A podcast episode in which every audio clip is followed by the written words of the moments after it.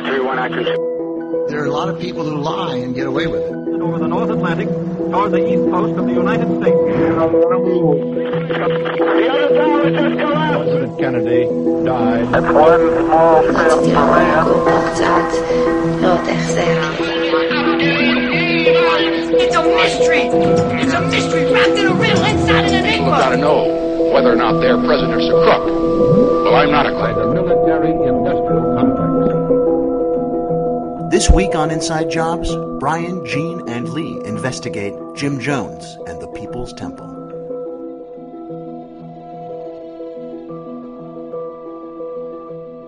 Hello! Jim Jones began the People's Temple as an interracial congregation devoted to spreading goodwill through social activism and support for the impoverished.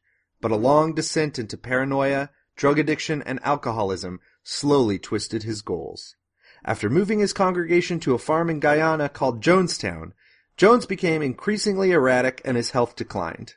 When members of the People's Temple murdered a visiting congressman, Jones decided it was finally time to leave the world, forcing over 900 people to kill themselves. Joining me to discuss this controversial conspiratorial preacher and the ultimate tragedy of the Jonestown massacre today are civilian investigator Gene Francis O'Neill Hello. and conspiracy expert Lee Golden. Good day to you, colleagues. I'm historian Brian Lane. Welcome to Inside Jobs. Now, boys, we have quite a show in front of us. Indeed. Uh, cause there aren't really any major conspiracies about what happened at Jonestown, uh, except those that existed in Jim Jones's head. Those are at least the best ones that we know of. Yes, exactly. He basically had the first conspiracy podcast, which was him recording himself as he murdered 900 people about his crazy conspiracies. Right. You, you could say that he's kind of our idol. The those words Oh. could be said. Only because of those awesome glasses that he was wearing. I do kind of dress like him and have a similar um, hairstyle to him. I honestly, as I've been researching this show, I was I was thinking, man, Lee would play a great Jim Jones in a movie. Isn't Lee's last name Jones? Isn't Lee's first name Jim? Actually, it's Indiana, but whatever. They named the dog Indiana. They named the dog Jim Jones, founder of People's Temple. That's its full name, including the founding part. but yeah, so Jim Jim Jones is uh is basically a monster. Um he he like it's it's weird because if you look at the first half of his life, if you just look at the first half, it's like wow, what a guy. It looks This pretty. guy- It looks pretty good if you just look at the first half. yeah. like when he's a kid killing cats and then bringing the neighborhood kids over to conduct services over the dead body, or the stories of the child wandering through the streets with poop coming out of his uh, butt. Those are true things I've heard Well, about uh, oh, our pal in the archives. Where does your poop come out, Lee? Well, it comes out and then Prob- it, it stays out. With Jim Jones, it stayed halfway in, halfway out. And that's the true mystery. Yeah, Oh God. Well, something only what- the great monsters of history are capable of. well, why don't we why don't we get into it and talk about that awful childhood he had? yeah. Um, Jim Jones was born on May 13th, 1931, uh, in uh, rural Indiana, kind of near the border with Ohio, uh, in uh, basically a shack. His family was very poor. Uh, They didn't have indoor plumbing, and his dad was uh, not the nicest of guys. Uh, there were rumors that he was involved in the KKK and uh, definitely had uh, his issues with alcohol. He was kind of like Right. Dan Lauria's character on Wonder Years. Right. He's kind of like the Wonder Years Exactly. dad. Yeah. And Jim, but Jim Jones was less like Fred Savage than he was, uh, Like like D- Danica Keller. like He was more like the kid in the beginning of Dick Tracy where he's living in that weird Hooverville with the uh, monster guy. that was pretty much Jim Jones. I mean, I would turn to religion too if uh, if that was the life I I had. But as you said, yeah, he kind of started out with uh, with some you know good things to his name. He uh, had the first uh, interracial adoption in his home state and uh, promoted lots of civil rights uh, ideals at the beginning of his temple before things went to madness and death. So yeah, so he he grew up in kind of unfortunate circumstances, but he spent a lot of time reading as a kid, and he was reading a lot of uh, social activists, um, particularly uh, communists. So like the works of Stalin, Marx, Lenin, and he was getting really into communism even as an as a young at a young age. And by Uh, the works of Stalin, you mean mass murdering. Just opening the newspaper and reading about how Stalin was dizzy with success. Yeah. Um, but no, he became he became pretty enamored of uh, of Marxist thought. And what's interesting is because you know, sort of uh, at least to me before I started reading about this, you know, you hear about him running the People's Temple, and you think about it being a cult, and you immediately think of like a proper religion. But for uh, various reasons, it really seems like he never really, he never was really Christian, never even really believed in God. He, He, like, just threw the Bible around. Didn't he literally throw it around? yeah, he literally threw it around uh, later in his career. But it, it, he just basically did not believe in religion, but he saw it as a useful tool for promoting communism. And getting laid and uh, doing drugs, which seemed to be his like three main things. It Was like drugs, sex, and communism. I mean, Yeah. and talking into stellar dude. microphones. right. Damn, he sounds just like us. Oh, I wish he could be on the show. Uh, uh, Are you drinking Sailor Jerry mixed with Flavor Aid right now, Gene or Lee? Uh, if uh, flavor aid you mean stomach acid, then yes. Uh, potassium cyanide. yeah, Um, it's my Uh, jam, baby. You call it your special brew. Um, yeah, so he, he, he sort of, uh, kind of openly talked about how he was studying religion in order to further his social goals. Uh, and he joined some churches. He went to, you know, Seventh day Adventist and Methodist and other, uh, um, denomination churches in Indiana. And then he, uh, eventually started his own church in Indianapolis where uh, which eventually became known as the People's Temple. And the sort of the crazy things thing about this, uh, at least for Indiana in the fifties, was that it was uh, integrated. Mhm. Uh, he welcomed African Americans as well as whites, uh, as well as you know American Indians and really any uh, Women. any Jews. Uh, Cops, electricians. Oh wait, no, that was the uh, YMCA guys. Never mind. yeah, it- it- so he had this he had this pretty diverse uh, congregation, and it, this was seen, this was looked on as a negative by a lot of uh, people in Indianapolis. Uh, even even I mean, combined with the fact that he was, you know, if if he wasn't promoting communism directly in his sermons, the fact that he had spent quite a bit of his career going to Communist Party meetings and interacting with uh, Communist Party members, uh, this none of this was seen as a very good thing in uh, in the in the American Midwest in the 1950s, late 1950s. Probably still isn't. They don't like either communists or parties, and you put them together, it's bad news. Yeah, where is it that you're not supposed to dance? Is that's Indiana, right? Yeah, that's that is where Footloose is set. Yeah, Yeah. Footloose is set in in danceless, The People's joyless Temple. India. the People's Temple. Kevin Bacon's character was partially based on Jim Jones. yeah, especially the um uh the dancing part. Yeah, mostly the dancing part. Everything else they changed. Jim Jones was a very much a proponent of the dancing montage for training friends how to dance. Yeah. Uh, he responded to, to most difficulties in his, uh, academic works with dance. hmm Um, And so- also getting out of a car while the car's driving into another car. Did that happen in Footloose? I don't remember that. I never saw that. I'm the pretty sure that happened. Listeners, let us know. Did that shit happen in Footloose? Or was it maybe Flashdance? Call in with your Footloose questions. Did they put Jim Jones in the corner? 1-800-Footloose. Can you see the ghost of Jim Jones in the window? In three minutes.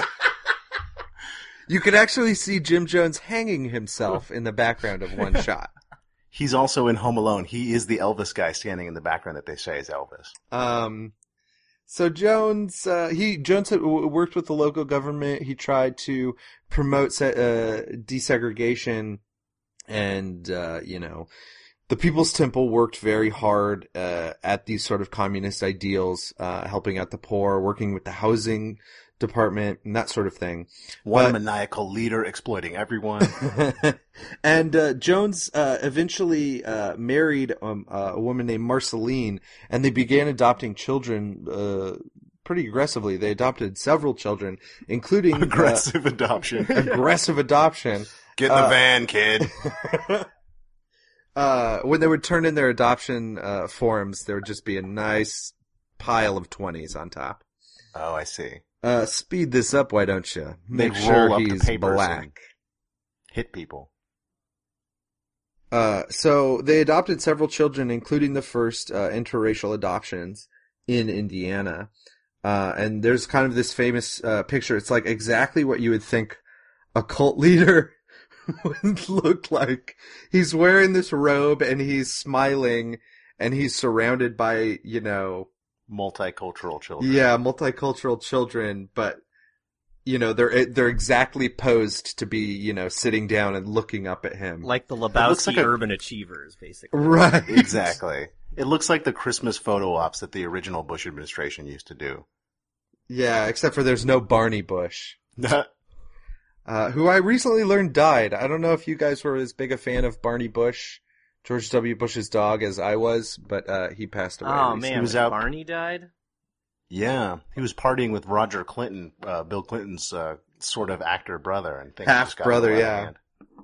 Um, but so Jones decided it was time to get out, and uh, the first place they looked to go was actually Guyana, where Jonestown originally would be. But they only visited for a little bit, and then he and his family moved to Brazil, where they worked in uh, Rio de Janeiro, working in the slums, helping out impoverished people, and it's sort of. Uh, I've heard it explained multiple reasons why he tried to go to Brazil, but sort of the funniest is that he had read in like a Time magazine article that uh, Brazil would be safe in case of a nuclear war. Yeah, I heard that too. Yeah, which is like, you know, I guess that was a real fear at one point. Why was that safe over any other Latin American country? Uh, I don't know. I didn't read the same Time magazine article. I'm more of a Newsweek well, kind of guy. way to research for the podcast, Brian. God, I'm already failing ten minutes into the show. I mean, the reason why I moved to Northern California as opposed to Southern California is that in the case of some sort of apocalypse, Southern California will be used as the jail, not Northern California. Read about that in a magazine. Right. Yeah. You read Or- about that in the trivia of Escape from L.A. I thought Yeah. he was going to say he read about it in Escape from L.A., the junior novelization. it was a choose your own novelization. No, they don't put they don't put all that background info in the junior novelization. Man, so Yeah. speaking, going back to Home Alone, I definitely read the Home Alone junior novelization when I was a kid, and there actually is a lot of information not in the final feature. like what? Like that Kevin murdered someone. And that that was Elvis. he murdered Elvis. So Jim Jones and his family move uh, moved from uh, Brazil back to the states, and they eventually uh, moved the entire congregation to uh, Northern California. Ukiah, right? Yeah, Ukiah, but they did forget their youngest son back in Indiana. And when American Nazi Party members tried to break into the old church, he wasn't about them to let he wasn't about to let them get in scot free. Oh yeah? that must have been in the junior novelization of Jonestown. I read the adult one, Brian. how do you defend a church? Why would people want to rob a church? Uh, well, as I'm about to explain, this is about the time Jim Jones started stealing from everyone. Uh, because in Ukiah, they started to get more and more popular, and when people would join the church, he would just sort of convince them into signing over all their earth- earthly possessions to the church. So he would say things like, you don't really need this house. We're taking care of you. Why don't you sell the house and then give all the money back to the church? And make them sign um, confessions, false confessions saying like, yeah, I molested my kid. So if they tried to leave the church, they would say, oh yeah, well we have this fake blackmail against you that'll ruin your lives. Right. And uh, he he he was doing a lot of sim- similar things in Northern California as he had been doing in Indiana, working with uh, impoverished uh, improv- im- impoverished people, uh, people who are addicted to drugs, alcoholics, uh, LGBT people, um, African Americans, all sorts of people who had been ostracized for some reason or another from mainstream society. Gungans. Gungans. Uh, they were known for being very clumsy, and he wanted to put a squash on that stereotype. Yeah, he brought them in. He he adopted the first Gungan in Ukiah. But what was weird is the Gungan was the one who proposed giving all dictatorial powers to Jim Jones in the Senate. So basically, he's entirely to blame for everything that happened in the future. You're right. Use is so right. Yeah. But uh yeah, so he, he would he was doing all these sort of positive things and uh taking care of seniors. They had senior centers developed. They had all sorts of church housing developed. They were farming. Uh, a lot of positive things were going on, but as as Lee Thank God we don't do that stuff anymore. Yeah. We learned the lessons of Jonestown. Do not do not assist the elderly. But uh, but like I said, this it's sort of a weird, you know.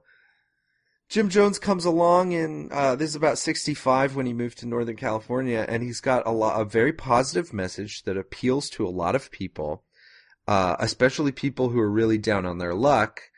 Uh, and it seems like, you know, what could be bad about this? But behind the scenes, he's stealing p- people's money, p- people's entire fortunes, and then convincing them to get their other family members to join the church and taking all of their money as well. But in Uh, his defense, they didn't have that much money, so it's not like he's taking a lot of money from them. Yeah, to sort of skip to the end here, at the after the church was uh, dissolved, uh, they only found that they had about seven million dollars in assets, Which back So- then wasn't a lot of money. Yeah. Yeah, this we're this happened Like, uh, adjusting for deflation. this happened a year after uh, after Star Wars came out. Star Wars budget five hundred dollars. Yeah. Right. Yeah. And those assets you were talking about were all original in the packaging uh, Star Wars action figures. Seven right. million of them. They had invested heavily because he got a message from God telling him invest in these action figures, but do not open them. We need them to be mint on card. Which of course all those kids opened them. So Yeah. and that's why that's why I don't believe in God is because if he really was real and cared about me, he would have told me to keep that shit as original original packaging. Man, I when I was a kid, I went to a flea market once, and this guy was just selling all of his Star Wars stuff, and it was super cheap. It was like a dollar per figure, but I was only allowed five dollars from my parents, so I was only able to get a couple. But I did get was- a Chew- Chewbacca and a Darth Vader. Nice. That was God testing you, Brian. Yeah, That was I know. God testing you. He wanted you to steal from your parents so that you could buy more Star Wars figures. Wait, so then what? You would make Chewbacca fight Darth Vader? What are you, a retard? Yes. Okay. Um. My so, Chewbacca just fought the Ghostbusters because that was less violent. Let's just be honest. Chewbacca didn't do much. Yeah, that was a really shitty action figure to buy. Yeah. Secretly shitty. He could play shitty. chess with a robot. That was cool. no, he couldn't. He would just yell. Lee just You're wanted right. to, Lee just always wanted to recreate the chess scenes between Chewbacca Who are you, me? Uh, but Lee, you you know uh, a little bit more about uh, some of the the awful things that he was doing to church members. Uh, can you explain a little bit more about that? Yeah, well, one of the main things he would do is really break up families sexually in, in a lot of ways. And, you know, the, the, like any cult, there was a bizarre undercurrent of weird sex stuff going on. And he, you know, impregnated uh, different people and had all these crazy relationships going around. And he would make different members of the church perform various sexual acts upon each other. And there was just a, a lot of gross stuff going on. You- You can see from his pedigree why there have been so many movies about him. I mean, America just loves this kind of shit. There have there been a lot of movies about him. Sure. There's the one that we're wait, wait, making wait, right wait, now. wait. Do you Home do you Alone think we're- one and two. Do you think do you think we're still talking about Chewbacca? Because I was asking about Jim Jones. Yeah, I was talking about all that weird sex stuff he made the Ewoks do. No, I saw I saw um a, a movie with a with testimonial from former members, and it was really gross. Like he would take a couple and convince the man that uh he was gay and that to have sex with his own wife was against God's will. But because Jim Jones was the only heterosexual, he should be allowed to have sex with the man's wife in order for the family to have children. And so then Jim Jones would basically, you know, mesmerize this couple, having taken all of their money as they entered the church, and then uh, convince them to allow him to have sex with the woman. So that's Uh, what religion's about. I thought that's what churches were about, Ryan. So yeah, that's actually, why. he actually did a lot of good then for the LGBT com- LB LG, LBGT community because he, you know, saying Wow, that, we are definitely getting a GLAD award with this episode. Well, no, I'm saying that homosexuality was part of God's, you know, that God made him homosexual, so that he, so that Jim Jones, so that could Jim get more Jones could have sex with his wife, Yeah, rather than the only, sorry. rather than saying that it was an, uh, you know, an evil or an unnatural thing. yeah. I just The only thought that's problem something that Jim Jones doesn't get a lot of credit for. The only problem is Jim Good Jones point. also said that God didn't exist. So, uh, I mean, personally, I'm not going to speak for everyone. It seems like he was lying to people in order to uh, get away with raping them. Because you believe God exists. Uh, exactly. That's why I'm the new pope. um, yeah, so he would do things like that, or like, there's another one where a woman says she, they were, uh, you know, they would go, the whole church would be transported in buses all around, and she was Hey, on the bus. buses. Yeah, That sounds pretty good. Instead of yeah, char- back chartered then, buses. everyone walked everywhere. So Did you hear what he was trying to do with the bus? What the buses? One of his plans was to take all of the buses, and they used these buses to go around the country on these sort of tours to missions, yeah. missions. yeah, they right, get to, they get to more see the country. Uh, I don't know. So so far so good. Yeah. Look, nothing goes bad on road trips. I don't Think understand about what the- Lolita. Yeah. Let me know when the monster stuff starts happening. Everyone got to ride around buses. They're going around the country.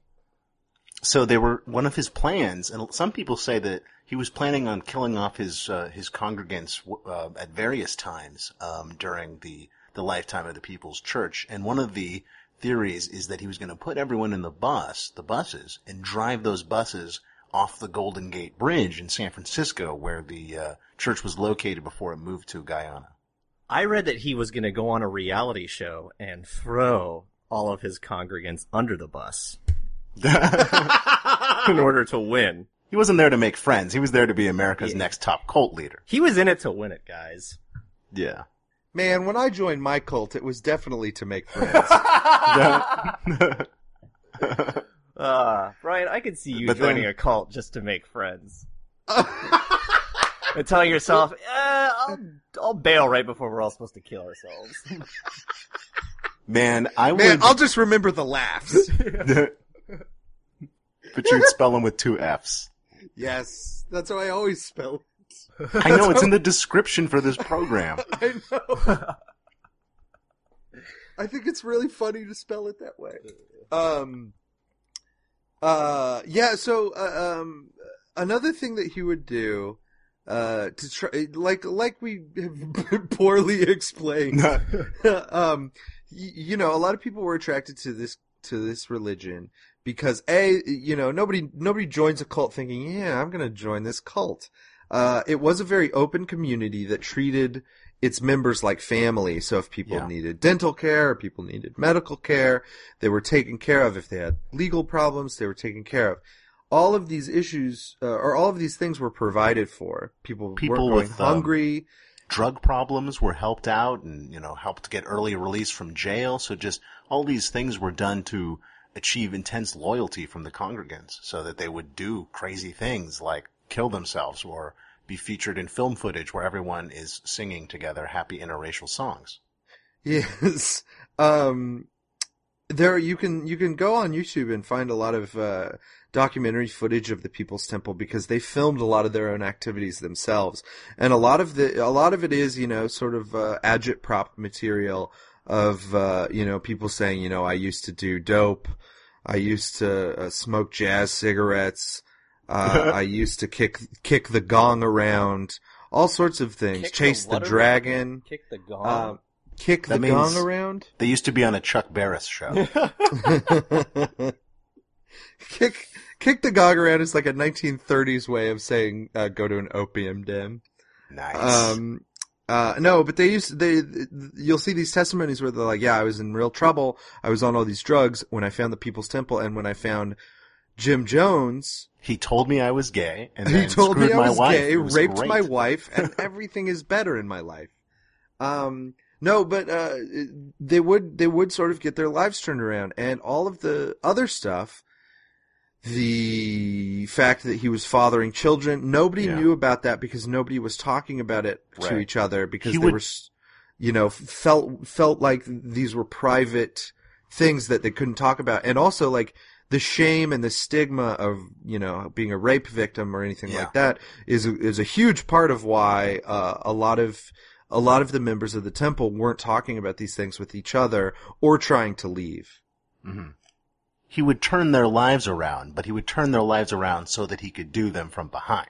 It's very Well, uh, sinister. well, that's another thing because he was also, you know, uh, uh, bisexual, and he apparently did, uh, you know, have sex with uh, either gender in in the congregation. And if you watch, there's this movie, uh, "The Life and Death of Peoples Temple. This guy is talking about. You know, he was attending some meeting, and uh, then uh, the question was like, uh, "So who has f- father?" That's what they called Jim Jones. Who has father? Uh, which men has father uh, screwed? And just like all these hands started going up in the congregation, and the guy who's telling this story is like, "I was suddenly uncomfortable at the church." Jim Jones when- had told him that he was the only one. Suddenly everyone's standing up like the end of fucking Spartacus. Yeah. I did Spartacus. I did Spartacus. I did Spartacus. When really only Tony Curtis had done Spartacus. But what's so Jim Jones was doing all of these things, these awful things in his church, but in the in the public face, he was gaining more and more political power because He, met was with local political leaders when he was in San Francisco, and like people were strangely on his side because they didn't really know what was going on. yeah. The one weird aspect is that Harvey Milk was a big uh, People's Temple supporter. Um, Harvey Milk, you might remember, uh, was uh, Sean Penn. Yes, Yes. Yeah, and he. Uh, That's another conspiracy, though, for another. but um yeah so he supported he supported harvey milk and the way that he was able to support milk and uh, people like george moscone is it moscone because or milk did a body good. that was terrible Yeah, I know, dude. Glad it's gonna hate us. Poor at least after, at least after you had trouble saying LBGT, you didn't go, "Ooh, that was a mouthful." oh, damn it! I just did it. is it george moscone or moscone does anybody know Um, it's uh, blueberry scone. Okay. Yeah. So when uh when an inanimate blueberry scone ran for the mayor uh of San Francisco, Landslide victory, by the way. actually not a landslide victory because a lot of people were apparently worried that an inanimate scone wouldn't be able to govern. But uh, oh, right, because this was back then. right before they realized what we now know. Today, half of our Senate is filled with blueberry scones. You know, I met the current um, mayor of San Francisco, Mayor Ed Lee, and uh, he introduced himself and he said, "I'm Ed Lee," and then I said, "I'm Lee, Ed." It was great. Wow, did he love it? Yeah, and then I told him I ate 15 Dr Peppers and showed him my butt. And he was like, "Wait, so you froze the Dr Peppers and then ate them?" yeah, and then something bit me. Uh, and now he's em- embroiled in a scandal for having sex with you on TV. Bit my butt. Um, no, so George Blueberry Scone uh, was running for the mayor, and what the people, the way that Jim Jones was able to support these people with uh, People's Temple was that he could just immediately activate hundreds of people to go to ra- political rallies and campaign events and cheer. So on the on TV or in uh, public appearances, these candidates like uh, the scone and um, uh, the glass of milk that was also running for uh, a city position, they were they were you know getting huge audiences, way more than they actually had supporters for. And part of this was because Peoples Temple filled out the crowds. So Uh, they were like the original seat fillers. Yeah. Right, they were the they were the original Kramers. It was a Uh, bringer crowd. Like they would give them five minutes, but they have to like hand out so many flyers on the street. yeah. They were basically the street team, people's street team. Yeah. Um, so he started to, you know, move in these circles. He was hanging out with Milk, ha- hanging out with Scone. Uh, Jimmy Carter's wife visited him. Um, Walter Mondale, the Man, how um, many uh, monsters of history did Jimmy Carter's wife hang out with and endorse? So Jimmy Carter, um, John Wayne Gacy. John Wayne Gacy, John Wayne Cowboy, Jim Jones, Indiana Jones, Lee's dad, Lee Harvey Oswald, Oswald the Rabbit, Jessica Rabbit, Rabbit Run by John Updike, Logan's Run by the Basil Exposition from Austin Powers, Logan, aka Wolverine, the first X-Man, Snickety Snooch, aka Jay. This is an improv game we're playing, right? We're I- warming up for the podcast, right? Either Jay that or Ed- we're on Doug Benson's show or something. J. Jonah Jameson, editor and publisher of the Daily Bugle. Hitler Mustache. No, that doesn't count. That I'm not counting that one. Yeah, you're out, Alright. Lee. yeah, Ow, I win. darn it. Gene wins, yes. I won by Good not job, man. saying anything. Up top. Hey guys, let's be honest. The listeners won. uh, The listeners Jim win Jones was- every episode that they listen to. sorry. to. I just wanted to say that our listeners win every episode that they listen to. You know who loses every episode we have? The people Go-to behind meeting. these crimin- these crimes. Man, why doesn't Go to Meeting sponsor our podcast? Why doesn't LegalZoom sponsor our podcast? Seriously. Uh, stamps.com, we are available. Or that sex thing, the sex one. where they send you, like, a special AdamandEve.com. gift. Yeah. Yeah. Ugh. Anyway, please sponsor us, somebody. Maybe Star Wars action figures will sponsor us. yeah. Star Wars and their original packaging will sponsor us. Sailor Jerry and Coke Zero should sponsor us. Yeah. Uh, I use my Chewbacca as a stir for my Coke Zero. I got for a dollar at a flea market. yeah. Basically send us a product and we will use or consume that product and sing its benefits Yeah. on air. Also, I'm re- I'm wearing a tuxedo right now, so if Tuxedo Core wants to um, sponsor us, that that would be cool too. Well, hey, if if six people go to Gary's Tuxes and say Lee sent them, Lee's Tux is free. Yeah. Enter the promo code Brian is gay.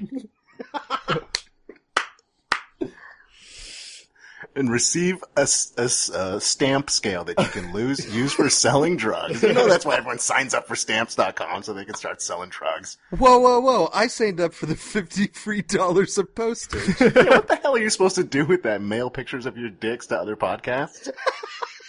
That's the only reason people use stamps anymore. uh, the, yeah, exactly. Yeah, Brian's old school. He doesn't text dick pics. He still mails them. Yeah, he still goes to meeting his dick to other people. Yeah. By the way, Gene, are you checking your mailbox for a happy birthday present? Every day. From AdamandEve.com? No, it's a dick pic. I Oh, took okay. A dick, I took a sepia toned dick pic. in a Wild West show. But Brian, your dick is already sepia colored. but that's because of malnutrition. what happened here? Oh, Jim uh, Jones. So Jim Jones was raping people and stealing their money, and also rubbing elbows with a lot of politicians. But as his influence grew and his congregation grew, he, you know, screwed over quite a few people and they started to leave the church. And if you've ever looked into cults or learned anything about them, one of the hardest parts about leaving is that uh, is shunning, which happens when, say, you want to leave a a cult and it's very hard to do so, but you eventually get out.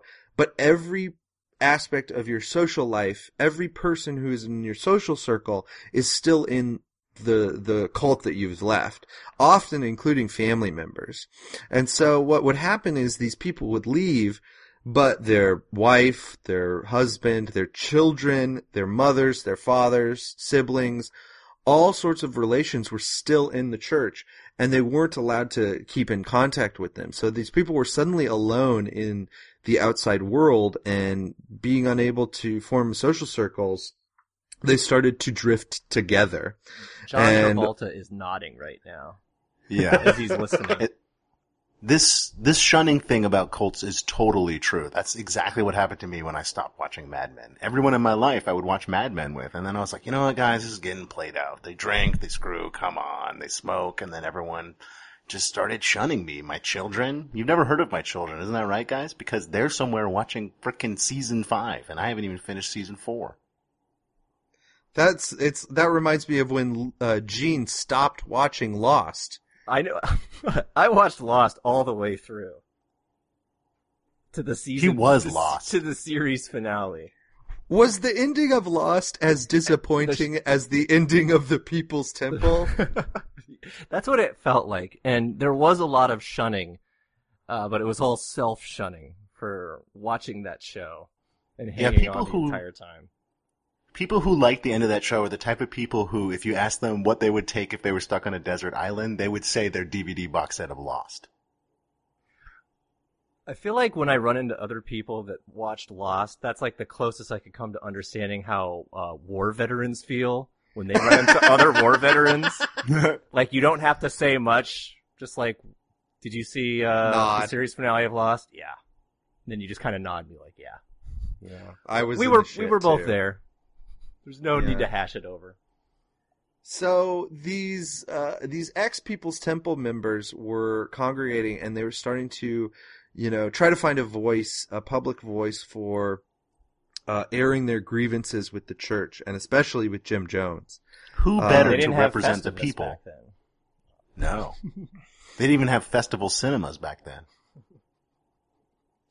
So uh, eventually, they uh, some of these people found out that uh, uh, an article was being written uh, about uh, about Jim Jones and the Peoples Temple because Jim Jones had been appointed to the housing uh, development uh, department of San Francisco, and like with these other political functions, he would show up to these pretty quiet, staid uh, city council meetings, but his entourage would show up too, and whenever he would speak, whenever he would stand, he would get a standing ovation from them. So it was becoming quite disruptive. And suddenly he was starting to have legal problems as people who had left the church started suing him, trying to get, you know, trying to get their assets back. And that's where two of our favorite characters in this story come Yeah, in. that's two where great two- lawyers. Two great lawyers. Donald Freed and Mark Lane. Mark So- Lane, of course. Bill is Kunstler My father. and Ron Kuby. Perry Mason and Jessica Fletcher. the Lincoln lawyer and the Rainmaker. It's the Uh, Lincoln so Mark- Lar, by the way. Oh, I'm very sorry. Uh, s- so I would just like to say that Mark Lane and I are not related.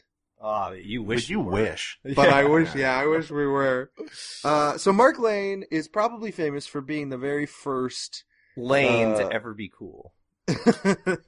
First And and, the last. Yeah. Oh, yeah, up top, that's Gene. pretty much. Let's do a Skype high five. Yeah. Oh, you don't have Okay. Banger there? No. He's drunk and passed out in the basement. Yeah. That's He so said Banger. he won the game last night. We're not sure what the game is, but he passed out but he continues to win. Yeah. Did he jump off a building into his birthday party? so Mark Lane, Mark Lane was one of the first prominent uh, JFK conspiracy experts, and I use this lightly because he's definitely the type of expert that just basically, you know, uh, basically lied and made up shit or was willfully uh, o- obfuscating information at the at the very least. So like the Oliver Stone of the time. Yeah, yeah. He had some good he- ideas, but never came to fruition. He never he did he didn't speak in that halting tone of voice Right. when he narrated.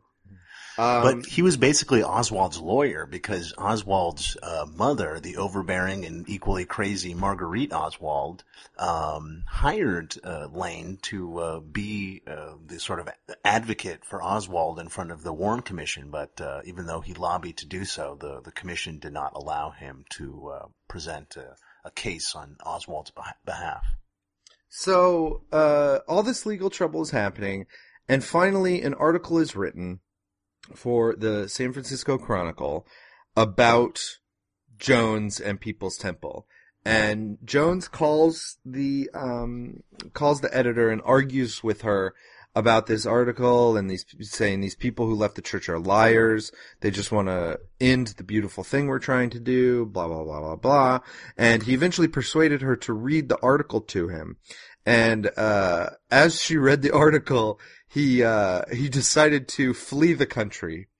and before the, the article was printed in the morning paper, he and many of the Peoples Temple members had, uh, fled to Guyana, where they were building, uh, Jonestown Man, how- agricultural project. How'd they get that many plane tickets so fast? They had, he had stolen all that money, remember? Ah, yeah. Yeah, they drove the buses off of the Golden Gate Bridge and flew them down to Guyana. And the Angels caught them and brought them to Guyana. The Angels in the outfield of Packville Park carried them out. So, uh, so we will pick up with this with the story after the break uh, in Guyana, where shit basically falls apart very quickly. Yeah. Don't change that podcast channel. Maybe get a drink though. Yeah. yeah. No flipping. We will not allow any of our people to be taken. And of course, we cannot wait here endlessly, endlessly, because we have only so much food and so much resources. We, people have lived by pacifism, but we do have the right to die, and everyone made that decision. Anyone that wanted not to was given permit, permission to leave. But we will die unless we are given freedom from harassment. So the Peoples Temple basically escaped to Guyana, where they had worked out a deal with the uh, socialist government for a plot of land, Mhm. basically in the middle of nowhere. They escaped to a. Go ahead. I was going to say they escaped to a concentration camp in the middle of Guyana. So the the temple had been working on two plans. One, trying to move to the Soviet Union. Two, building a plantation down in Guyana. And the so- Soviet Union move didn't really progress, but the uh, the plantation in Guyana had started, and they had sent a bunch of um, temple members ahead to start clearing forest, clearing ro- uh, roads, um, building living structures, starting a farm, all this sort of stuff, paying local local uh, indigenous uh, natives to help them out, and sending back videos to the um, the members that were still in San Francisco. Because like like I said earlier, um, they basically filmed everything they were up to. Yeah. And they filmed these videos and they're very bizarre to see now where it's, you know, this person who they're not stoned, but it's that kind of way of speaking when you're really stoned, where, where it's just kind of like a little bit dazed and unsure. And it's this guy who's in the middle of the jungle. He's just like, I know, I in no way, shape, or form do I ever want to leave this place and go back to the States. I'm so happy here. Brian, that sounds like you in college. Yeah, I was going to say. I was stoned. I was high. Yeah, that's crazy. Most of my stone friends, they usually just talk about Burger King and the end of the Matrix. And how it's actually the beginning. Um, So so yeah, so they had uh, made all this progress, but the the progress that had been made was not able to support a thousand people suddenly Yeah. moving in, which is basically what happened. And there was a bunch Uh, of like weird soldier guys that he- had that were sort of protecting the camp itself. So the the two sides of, of, of the Peoples Temple was the sort of outward facing folks, like all the people who were working and being, you know, tortured and exploited. And, you know, he would throw them in this uh, cage that was a, you know, extended sort of torture device. He would inject people with weird drugs. And then he had his inner circle, which were these crazy armed guards that had like guns and crossbows. And these people were allowed to leave the compound when they wanted to. And they were sort of like the, you know, capos or capos of the, the camp. Yes, they were like the capos of the camp. That was just a very weird reference. Okay. I'm Um, glad that my reference to the Holocaust made you start laughing. Oh, Nazi atrocity up top. No, it's just I honestly don't think I've ever met anyone in my life who would make that reference. I mean, Oh the my- thing is, like, Brian, once are you, you falling in love with Lee right now? Gene, can you uh take a Yeah. break for a couple Hey, I think I'm gonna go uh, take a walk down to the corner store for a little while. Wink, wink. So yeah, yeah, and they were called the Red Brigade. Mhm. Uh, the basically the security forces of the Peoples Temple, and it's it's weird uh, reading about this uh, or other cult members, uh, cult leaders like uh, David Koresh or somebody, because the kind of loyalty that they demand and the kind of techniques that they use to uh, go about accruing it are very similar to a lot of the dictators that you can read about, but just on a much smaller scale. um, and some of the things that Jim Jones started doing in Guyana were very reminiscent of authoritarian uh, police states. So all these people have moved to Guyana. They're, eh, you know, they don't exactly have as much food as they thought they could. Uh, there's farms, there's a, there's farming, there's livestock, but it's just not quite enough. And so people were originally, you know, eating chicken. Suddenly it was, you know, not so much chicken anymore and rice three times a day, cassava. Um, yeah, you want to mix it up Mhm. a little bit. When's pizza night? well, see, that's the thing. They canceled pizza night one week in. Oh, that's how they get you to go. They tell you there's going to be pizza night every Thursday, and then they cancel it after a week. And then after that, Taco Tuesday Yeah. also canceled. Yeah. They used to get me to, uh, canceled. Hebrew school by offering donuts, but then uh, me and the skater kid Dana Goldman, we ditched class and I'd eat donuts, and he would smoke cigarettes behind the temple. Oh wow, you guys were bad kids. yeah, I Oh, know. man. That it was the Peoples Temple, by the way. They yeah, were standing, he, sitting behind. he it. was smoking cigarettes and you were eating empty calories. Um, so the the you know people were not exactly happy uh very very quickly into this. And so Jim Jones started doing loyalty tests. And some of them were fake. And this is like the most diabolical devious one that I, I, I came across. Like it's just so gross. So people started to uh turn in their family members and friends. Like if someone was expressing doubt about Jones or about the mission uh, or about anything, uh, their family members, including like children, wives turning in husbands, husbands turning in wives, Dogs and cats sisters. living together, mass hysteria. Good one. Um, but uh, but so Jones would was had set up these loudspeakers, and he would be talking on these loudspeakers nonstop. There's there would either be live or there would be recordings, Mm-hmm. and he would just be saying you know crazy paranoid things. He'd be And- reading from the script to MASH. Uh, so, so one of the things that he said one time was, everyone, this is a loyalty test. Someone that you trust is, you're going to overhear them or they're going to come to you saying that they want to leave. This is a loyalty test based on how you respond to what they say. And so basically he was saying, I've sent someone out to test you, but he hadn't sent anyone.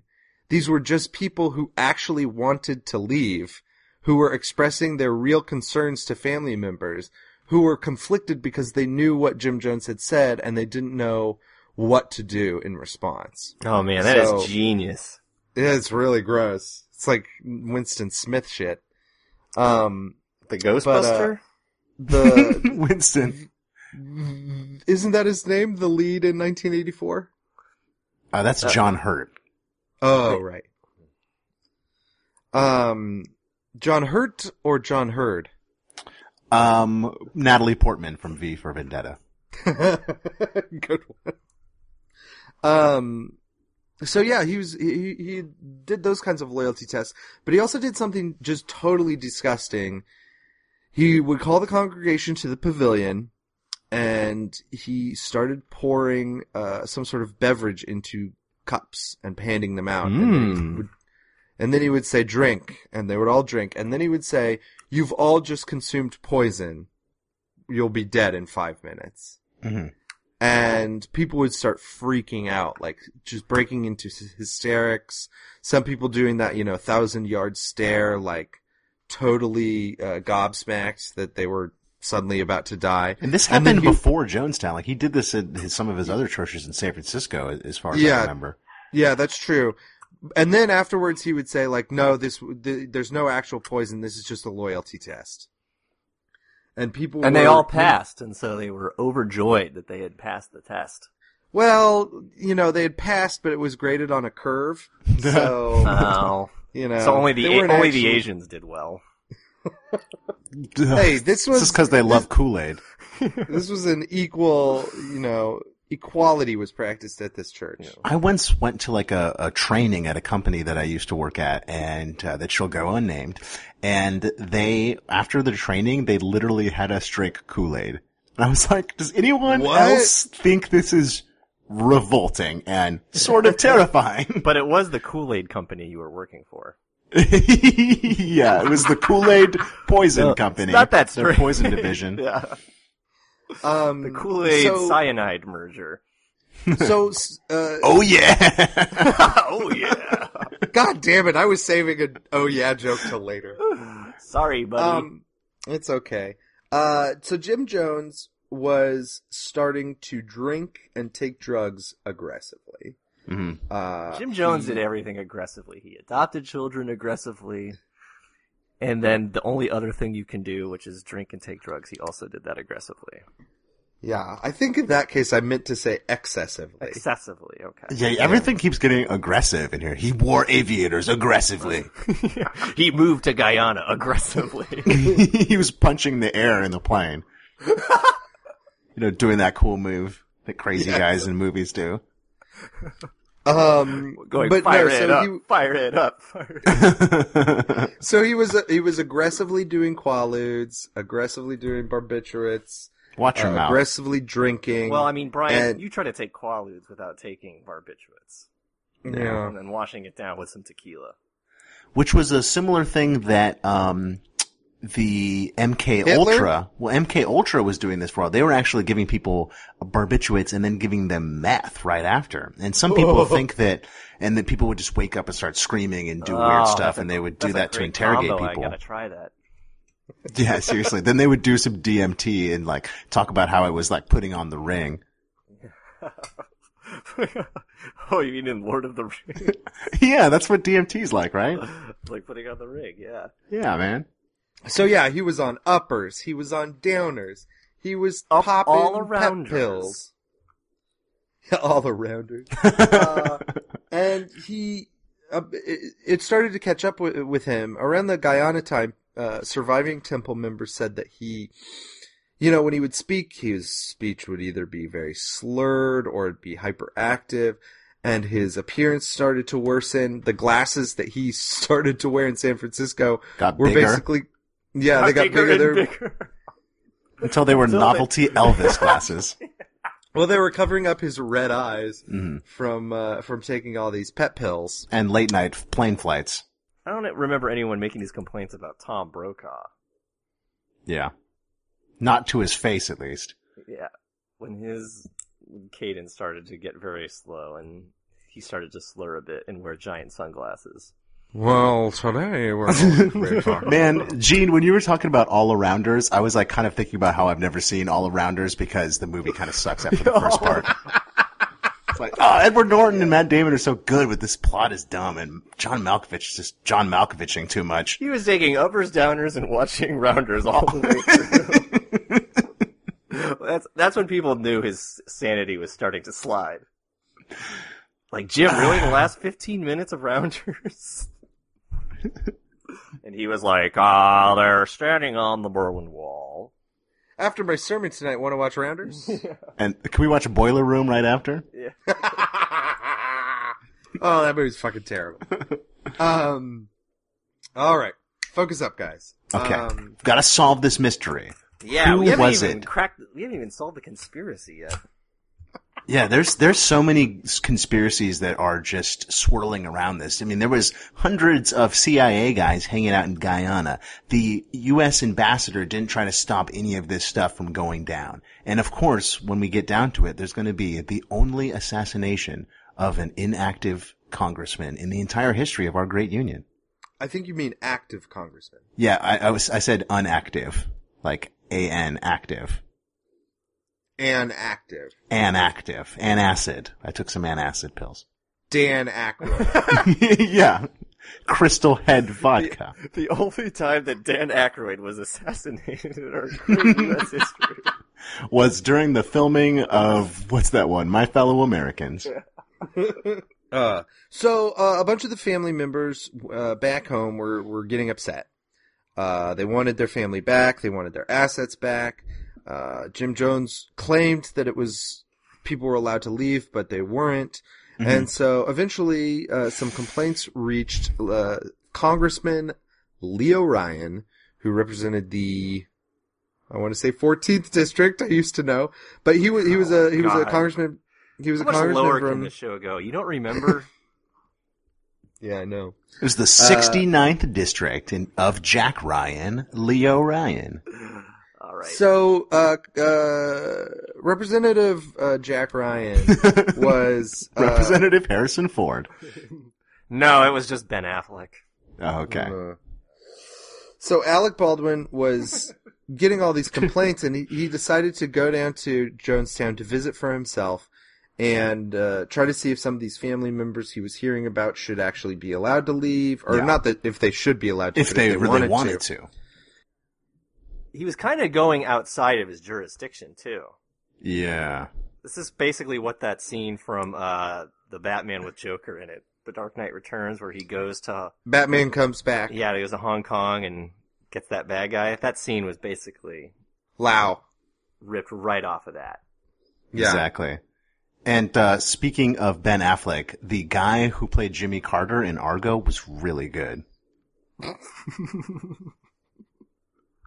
Yes, that needed to be said.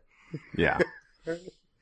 Can we do a podcast about the conspiracy that must have been at play to get that movie all those fucking awards? Because that thing was atrocious.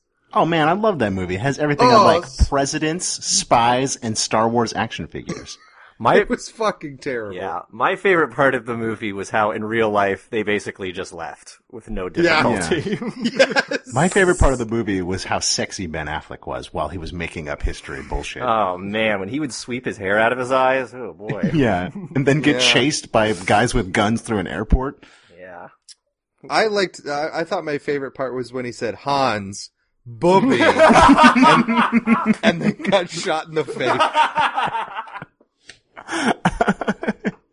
Man, yippee ki Brian. That was awesome. You're the Ayatollah, you're happening. These guys want something. I take back all those things I said about you. You, you've, you've earned this. So Jim Jones. yeah. Aviator wearing madman slurring his voice in Guyana. There's CIA guys everywhere. Some say that some of these CIA guys might have even been part of his Maroon Squadron or whatever. Maroon 5. They might have been part of Maroon 5. Uh, they might have been cast members of The Voice. Yeah. And uh, when Ryan decided to come down, there was this big dog and pony show where uh, the the temple. Wow, dogs and ponies? Yeah, there Yeah. were dogs, ponies, f- uh, face tattoos. Um, guess your Michael weight. Tyson. um, Did you just say I meant to say face- Tyson? Yeah, face tattoos. Yeah, but I just like how you referred to him as Michael Tyson. That's his full name. Have some respect for that ear biter. Um, so they came down and, and there was this big show of like, oh, we're so happy. There were songs, there were dances. They showed him the farm. He met with people. For the most part, people didn't have any complaints for him. Uh, there's, you can see video of all, of almost all of his Yeah. visit on YouTube. Because there was a press contingent there. And Exactly. behind all of this uh, dog and pony show, in the midst of it, one of the temple members slipped a note to, I believe, either one of Ryan's an aides. NBC, NBC report. Right, a reporter, okay. And it said, uh, you know, two temple members, uh, you have to help us leave. Yeah. And All so hell this- started breaking loose. People just started flipping out once they found out Yeah. that people were trying to leave. And there's some really scary footage of like this lady just like screaming at people. Right. Well, this one man decided he wanted to take his kids and leave. And his wife just starts screaming. Yeah, it's Don't take my kids away. It's really, really scary. And actually, like, it's kind of hard to make jokes after this because it's, So No. gross. It's not just an awful thing, but you could, if you've seen it, it is, uh, it is hard to watch because you know exactly what's going to happen and it's Mhm. horrible. Um, but then, you know, the, the, Ryan stays the night and the, the next morning he's talking to people and he starts processing, uh, the paperwork of those who want to come back to the United States. And it's like 14 people. Uh, And he doesn't have like any, like a lot of armed guards or anything. Like he doesn't go with any Marines or any Secret Service. Like he just figures that as a congressperson that he's just going to be protected wherever he goes, you know? Right. And so then, out of nowhere, a guy comes up behind him and says something like, gonna kill you, motherfucker, and, uh, cuts Ryan with a knife before he's tackled to the ground. And at this point, Ryan is like, we're leaving. Uh, a truck with about 14 temple members, uh, Ryan gets on it, and it's actually kind of weird because his shirt is open. Mhm. Uh, but I don't think that was due to the stabbing. I think he just had his shirt open because it was hot. That was just the style at the time. Yeah, a lot of people liked Captain Kirk and how he would like fight a cheesy monster and then rip his shirt. And so people were really Yeah. into that in the 70s. Yeah. So he, they headed back to this airstrip that was several miles away. And of the people, of these, you know, I'll call them refugees, of the, the, the temple refugees who came, uh, they started complaining because they said one of the men who had come with them did not actually want to go, and he was actually a, a, a Jones loyalist. So they get to this airstrip, and there are two planes that come like 30 minutes after they get there. A little six uh, seater and a 10 seater. And they start loading people on the six seater, including this guy who, you know, they, they said was up to no good. Then a dump truck shows up at the airstrip. With some of the Maroon 5 guards. Yeah, they circle around the airplane, and then a bunch of guys jump out of the back of the truck with guns. And this is all an NBC cameraman who is part of the press contingent was filming this. And so you can see it. This truck pulls up, guys jump out with automatic rifles, and they start firing. At the same time, the guy who was on the six person plane pulls out a gun and starts shooting people. Uh, and a bunch of people were wounded and five people were killed. And they say they look like, they Oh, say they looked like crazy zombies. They were all like glass eyed and just kind of Yeah. emotionless. It, so it, they killed five people, including Congressman Ryan, Yes. Uh, and his aide, who's actually a congressperson now of the 14th district. Uh, and she was pretending to be dead, and she said one of the guys just walked up behind her and shot her at point blank, hmm and then they la- they left. So, So, so there's chaos back at at the agricultural camp. they know they're Jonestown. fucked. They know that there's no escape now. And Jim Jones had originally planned on living after he, um, you know, had everyone kind of mass murder, as we'll get into in a, in a moment. But uh, even he starts to realize in these grisly final hours that you know he's doomed as well. So he sounds the alarm. Everybody shows up, and he says the congressman is dead. There are paratroopers on their way to Jonestown right now. They're going to paratroop into our facility and start torturing our babies and our senior citizens. They're going to steal your children away and teach them to be fascists. and there's no way out of this except for death. And there's a brief little public forum, and this woman, Christine Miller, tries to say, hey, you know, we shouldn't commit revolutionary suicide, as Jones was calling it. We should try to get to Russia. And Jones, and oh, oh, so sorry. None of this was filmed, but There's there an was audio tape. audio recording of it, and it's this 45 minute audio uh, audio recording of this whole situation, and it's just awful to listen to because Jones is just like just this arrogant prick. And so Miller says that, and Jones is just like, I'm on the phone with Russia right now. They're saying no. What more do you want me to do? And people start cheering. Literally, they are cheering for Jones and the idea of committing mass suicide. But meanwhile, there's all these dudes standing around with guns and crossbows. So it's not like if someone didn't want to commit suicide, they would, you know, be able to, to not. And I've heard reports that some of these people who didn't want to commit suicide were injected, um, with, uh, some sort of poison anyway.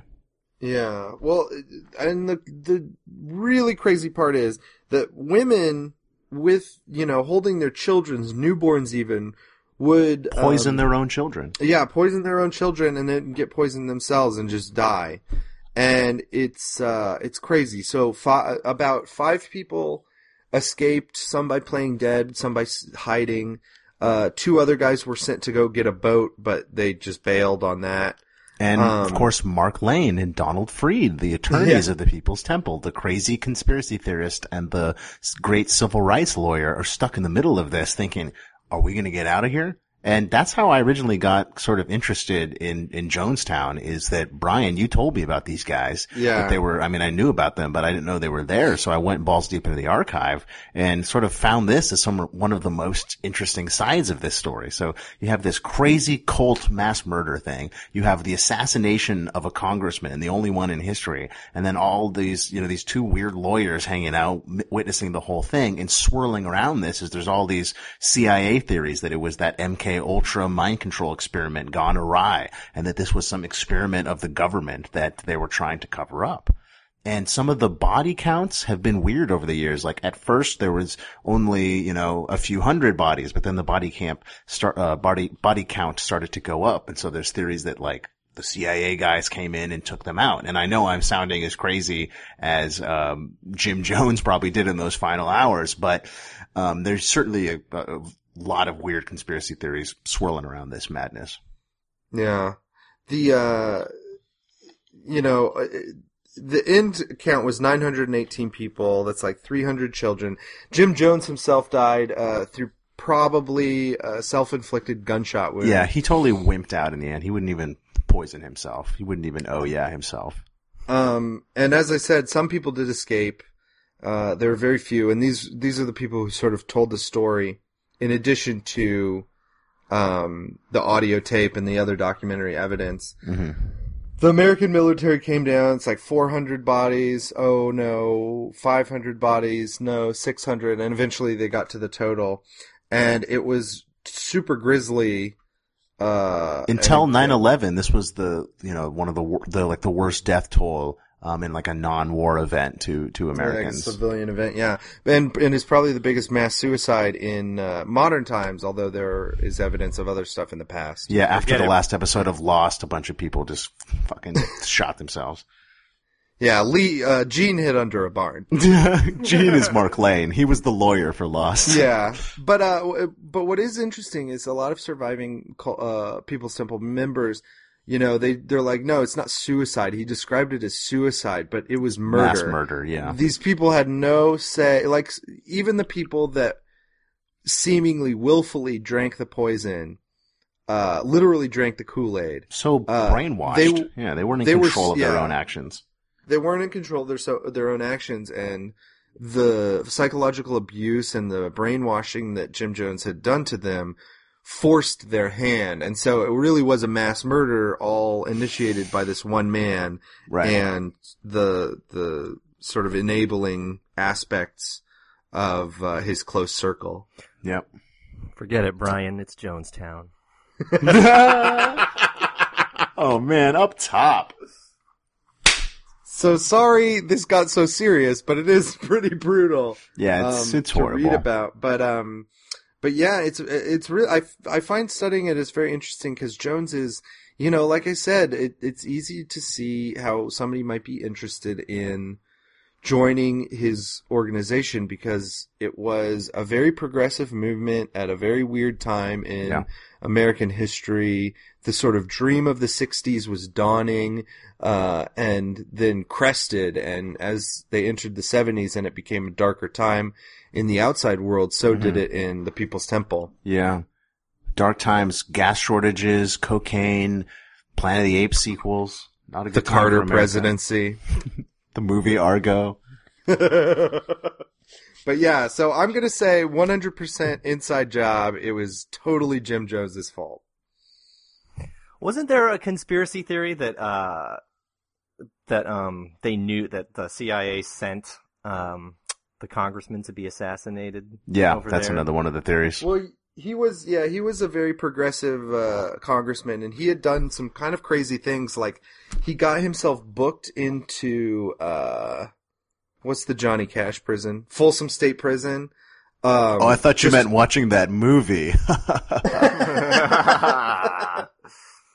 Um, no, he got himself booked into Folsom State, and he lived as a prisoner for a week so that he could investigate it. And he was also uh, one of the members of what is it? What is it? The the Ryan Committee was it named after him? Well, there was the, the church committee that that unveiled a lot of stuff about the CIA, and then there was also the Hughes Ryan Amendment, which would have Right. required the CIA to disclose to Congress details of covert operations. And there certainly was some covert shit going on in Guyana at that time, as there is in any place where the CIA can run amok. Yeah, any any place that had recently become a socialist country. Yeah, that's kind of our Um, jam down there.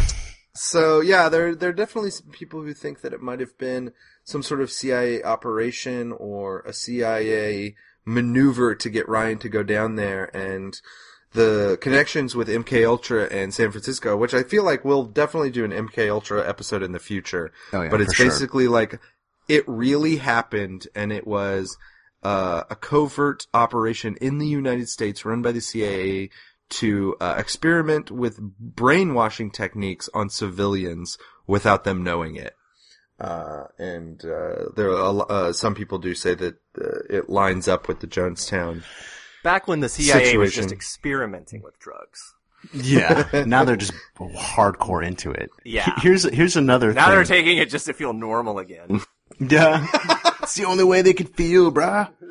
So after Jonestown, this fake religious front by the CIA, known as the uh, known as World Vision, they tried to like repopulate uh, Jonestown with a bunch of CIA uh, mercenaries from Laos. And uh, the one of the people who was involved in this World Vision um, was a guy named John Hinckley Sr., who was an oil entrepreneur, and he was a CIA officer and friend of the original George Bush. And his son is, of course, John Hinckley Jr. So John Hinckley Sr. is working for George, or is a known contact of Bush. John Hinckley Jr., of course, tried to take out John Hinckley Jr. a junior, and his ideas would have taken down Reagan. And of course, if AKA Reagan, John John. yeah, and if Reagan had been taken down, guess who would have become president? Barack Hussein Obama. yeah, George George D- H H Dub. H Dubs, yeah. It was going to be Dana Carvey, actually. Oh. No. Not Same gonna thing, do it. right, guys? Hey, Yeah. hey, not gonna do Nah, I got that.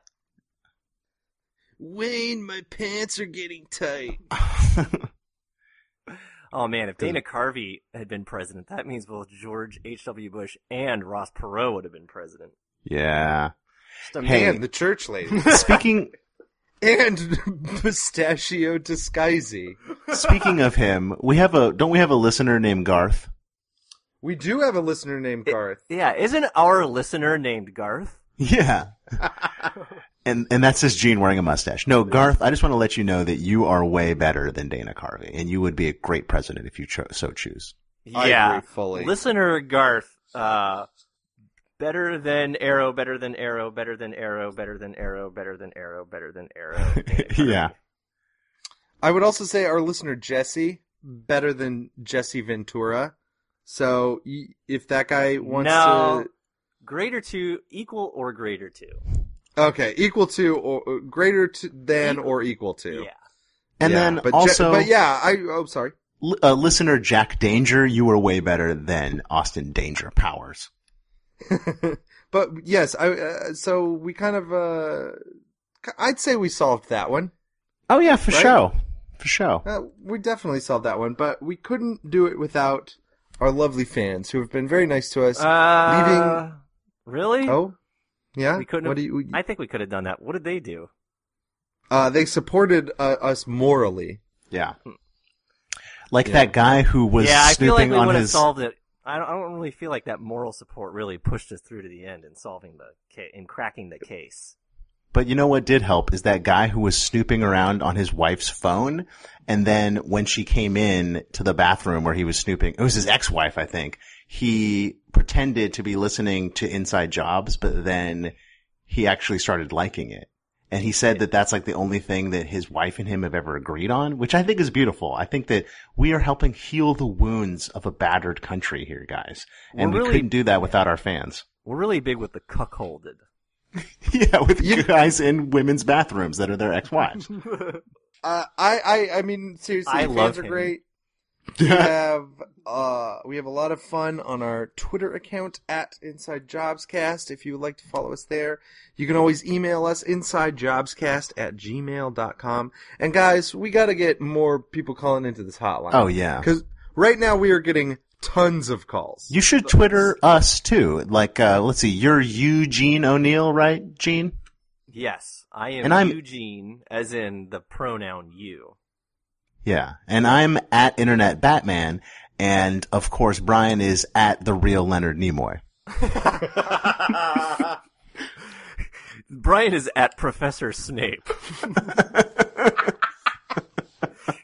if you want to reach him on his casual Twitter account. Uh, that Uh. fucking, uh, no, I'm one of the Wonka accounts. I'm a Will Ferrell parody account. Oh, okay.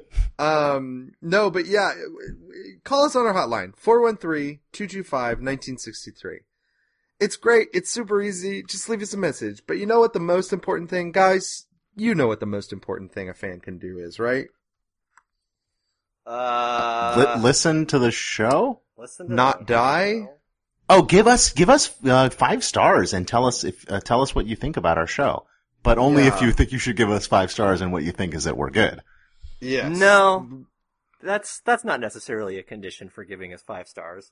Oh, okay. Yeah, just do it. Just do I it. don't, we don't care what you really think. Just do also, it. steal other people's phones for a second. Give, log into their iTunes. yes, give log people, into give us five stars. Yeah, when you're at your friend's house, they they'll have their laptop out. Be like, hey, can I check my email? Go on their Yeah. iTunes and give us a rating.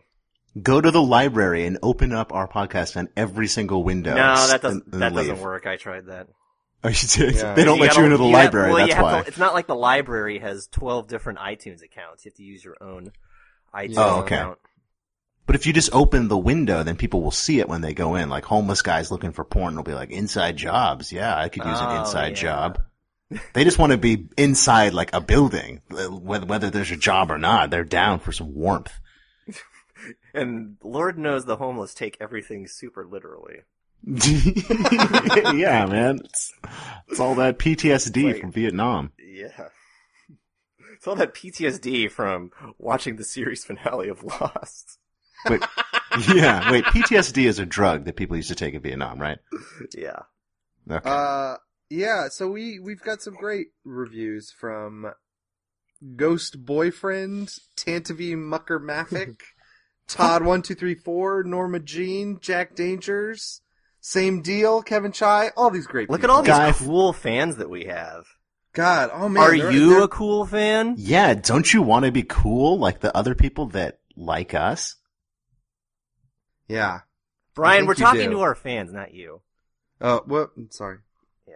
You're never going to be cool, no, ma- no matter how many times you rate the show. But I personally think we should have a rivalry with another podcast. Now, guys, I know that you're not into this, but I think a good natured rivalry will help, and I want our fans to help us decide which podcast we should have a rivalry with. let's uh, tell us which podcast you want us to have. Uh, probably a Twitter rivalry with. That's probably easiest. Yeah, okay. Um, but yeah, just get you can get in touch with us uh, the ways that I just said. Email insidejobscast at gmail.com, at insidejobscast, or call our hotline 413-225-1963. And, uh, one last thing, a lot of people have said that there's a little confusion about when we released. We are on a bi-weekly schedule. So, Which means weeks- we podcast for both guys and girls. Yeah.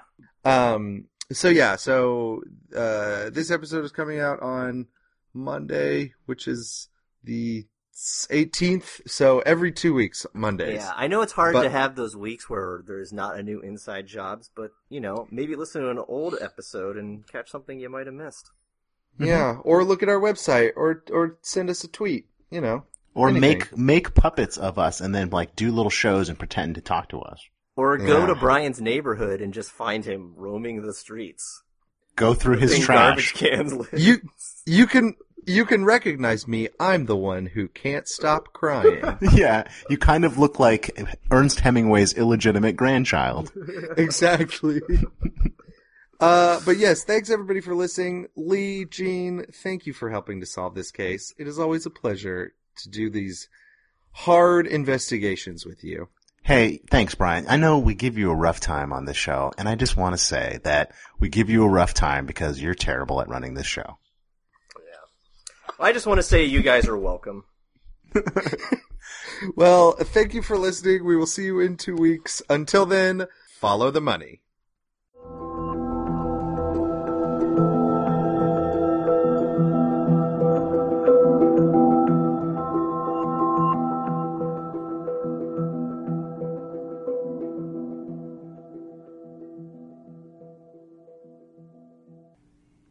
Please GoToMeeting. Please sponsor us.